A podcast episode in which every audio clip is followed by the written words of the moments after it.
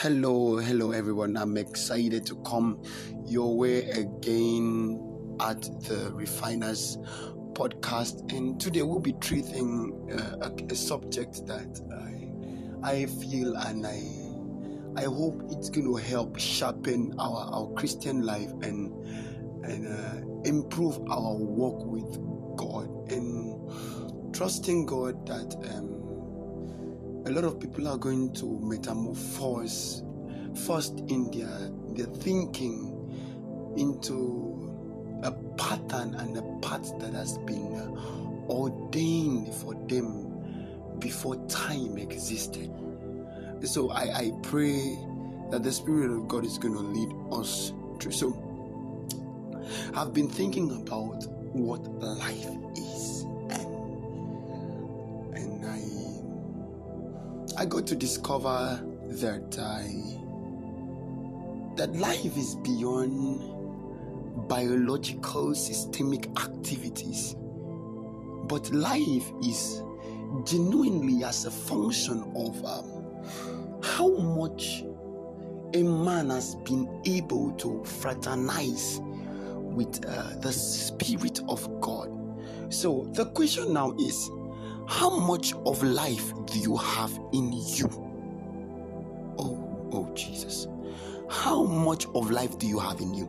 So, a lot of people think that they because they're still breathing means they are alive. Yes, biologically, you're right. But after this, your mere existence, where do you plan to spend eternity? Because whether you like it or not, there is a place called eternity. How do you plan to spend eternity? So, life in this kingdom is not as a function of your biological systemic activities, but a function of spiritual fraternization. So, to live in this kingdom, you will have to die first. Oh, Jesus you will have to die first if you're sure you want to live in this kingdom. So, in John chapter 12, I think verse from verse 23, 24, the, the Bible clearly stated, especially in verse 20, the Bible says that Jesus Jesus was about to be glorified, and in 20 verse 24, he gave a clear parable, and he said, Unless a corn of wheat falls to the ground and dies, it abideth alone. But if it dies, it brings forth much fruit. This was very clear that after the death of Jesus Christ, he was taken up to reign with the Father. And so, except a grain of wheat falls to the ground and dies, it abideth alone. Now, this was not actually talking about the physical death. No. This was not talking about the biological death that after everything a man is up. No, no, no, no, no. That is not it. This was talking about death to things that hinders us access to the spirit of God. This was talking about death to immorality, greed, backbiting, gossip, prayerlessness, a lot of things that hinders the flow of the spirit in us. Because I said, life can be gotten when a man begins to fraternize with the spirit of the Lord. So, in verse 25 of that scripture, he, he said, If you love your life, of a truth, you will lose it. But if you hate your life, you will definitely keep it. So it is in this that you begin to live when you lose your life for the right purpose, for the sake of the kingdom. So you notice you're one that can't stay without drinking. You're one that can't stay without partying.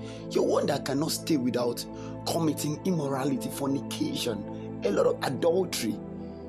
You're one that can't stay without it. But you notice that at the point where your flesh dies to these things, that is when genuine life is bettered in you. So, the extent at which the flesh in you dies will automatically equate the amount of life you will get.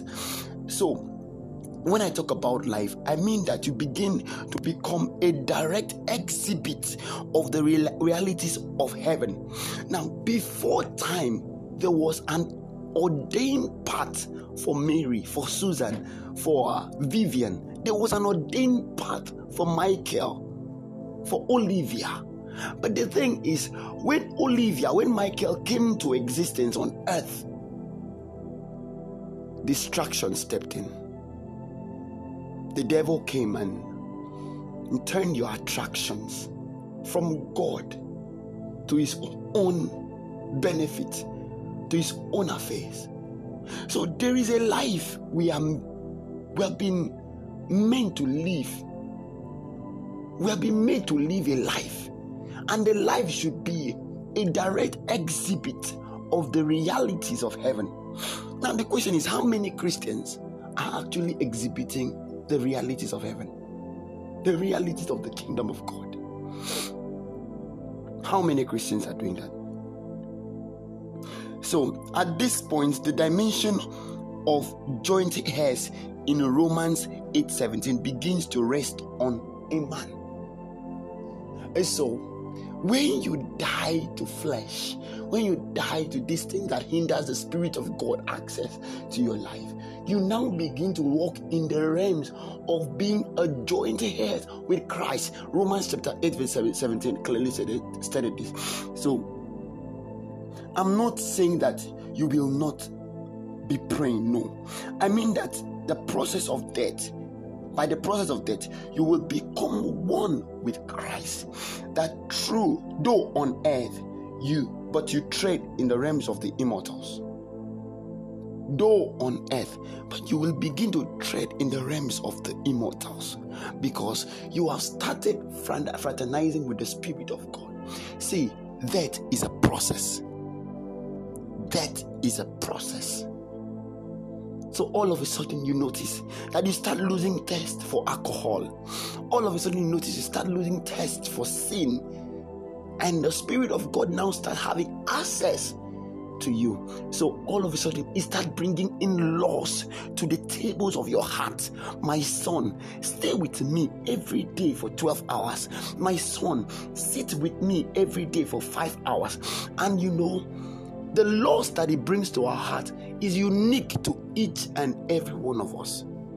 It depends on our dealings. To some, God will say, No, don't see the sun till 12 a.m. And to another, God might say, from 12 p.m., stay with me. The uniqueness of our calling but the uniqueness of the laws that comes to our heart by the Spirit of the Lord. So, by the time you start paying attention to these laws, by the time you start keeping rule the rules that have been given to you by the Spirit of the Lord, you notice that you, you're no more thinking like others think. Have you been having haven't you seen a point where your colleagues begin to ask you, Are you okay? The way you're, you're behaving, the way you are acting is different from the way we know you to be. It is not your fault, my friend. It's not your fault. The problem is that you have started fraternizing with the Spirit of God and you are acting the laws. The Spirit embedded in your heart. You are acting those laws. So Believers, there's a lot to do. If you check your mortality, you see that flesh has choked the chambers of your soul. Pride. Pride has choked you. Immorality has choked you. Anger has choked you. Hurt has choked you. So, for the Spirit of the Lord to gain access to us and be able to use us, He has to prune us of these excesses. He has to prune us. So God has been denied access to us through, though we are Christians, though we speak in tongues, but there's a lot of inconsistencies in our walk with God. So the call is to die to that which will be glorified with Him. We we have to die to that which which we we uh, will stand as a barrier towards being glorified with Him. We have to die. You see, if the process of death is not in place, we might eventually be castaways. The process of death has to begin. You see, the Spirit of the Lord will have to help you because it's a long process. So, at a point as you pray, as you journey with God in the place of prayer, it starts bringing up those weaknesses, those which you even think you are right on. You tell yourself, I'm not proud. But while you kneel to pray, the Spirit of the Lord highlights pride in your chambers. He shows you pride. And He tells you, My son, you need to watch it. You feel you don't keep malice, but while you pray, but while you're studying the scriptures, the Spirit of God brings malice to the light of the Word, to the light of God, and you see it clearly that in your chambers, in your soul, there is a place you have designed for malice. Though you may not be conscious of it, but it is growing, it is growing, and the Spirit of the Lord begins to prune those excesses. You see, in Luke chapter chapter 9, verse 25, the Bible asks a question. He, he said, He said, What is your, your advantage as a Christian if you gain the whole world and lose your soul? Meaning there is an eternity. There is a place called eternity. How well do you plan to spend eternity? So what will you gain when you when you get the whole world, your mansions, your riches, and then high, you lose your soul? What will you gain? Even the Bible speaking third journey, he said, he said, I wish above all things that you should prosper.